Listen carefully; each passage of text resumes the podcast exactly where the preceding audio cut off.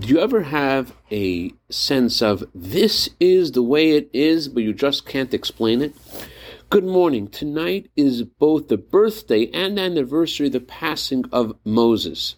King David writes in Psalms, How fortunate are the people that so is their lot. How fortunate are the people that the Lord is their God. The words that so in Hebrew shekacha are numerically equivalent to the word Moses. Moses is referred to by the words that so. So the verse is saying, How lucky are the people that God has given to them someone like Moses, as the Zohar says, in every generation, God gives the Jewish people a Moses, like the Rebbe in our generation. But the verse is not just referring to Moses, it's also referring to each of us. Every one of us has this ability to turn off all the noise in our head and look at the rule of divine providence and say, This is just the way it is. This is by God's hand, and it has a purpose.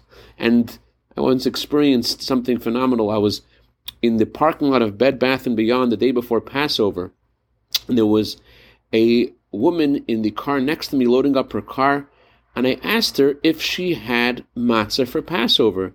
She responded, I can't believe you asked me that. I totally forgot. I have all these people coming to me for the Seder, and the one thing I don't have is matzah. You were sent by God. Shekacha. Each of us has this ability to turn off all that noise in our head and to realize and to think and to feel that there's only one power in the world that makes everything happen for the good.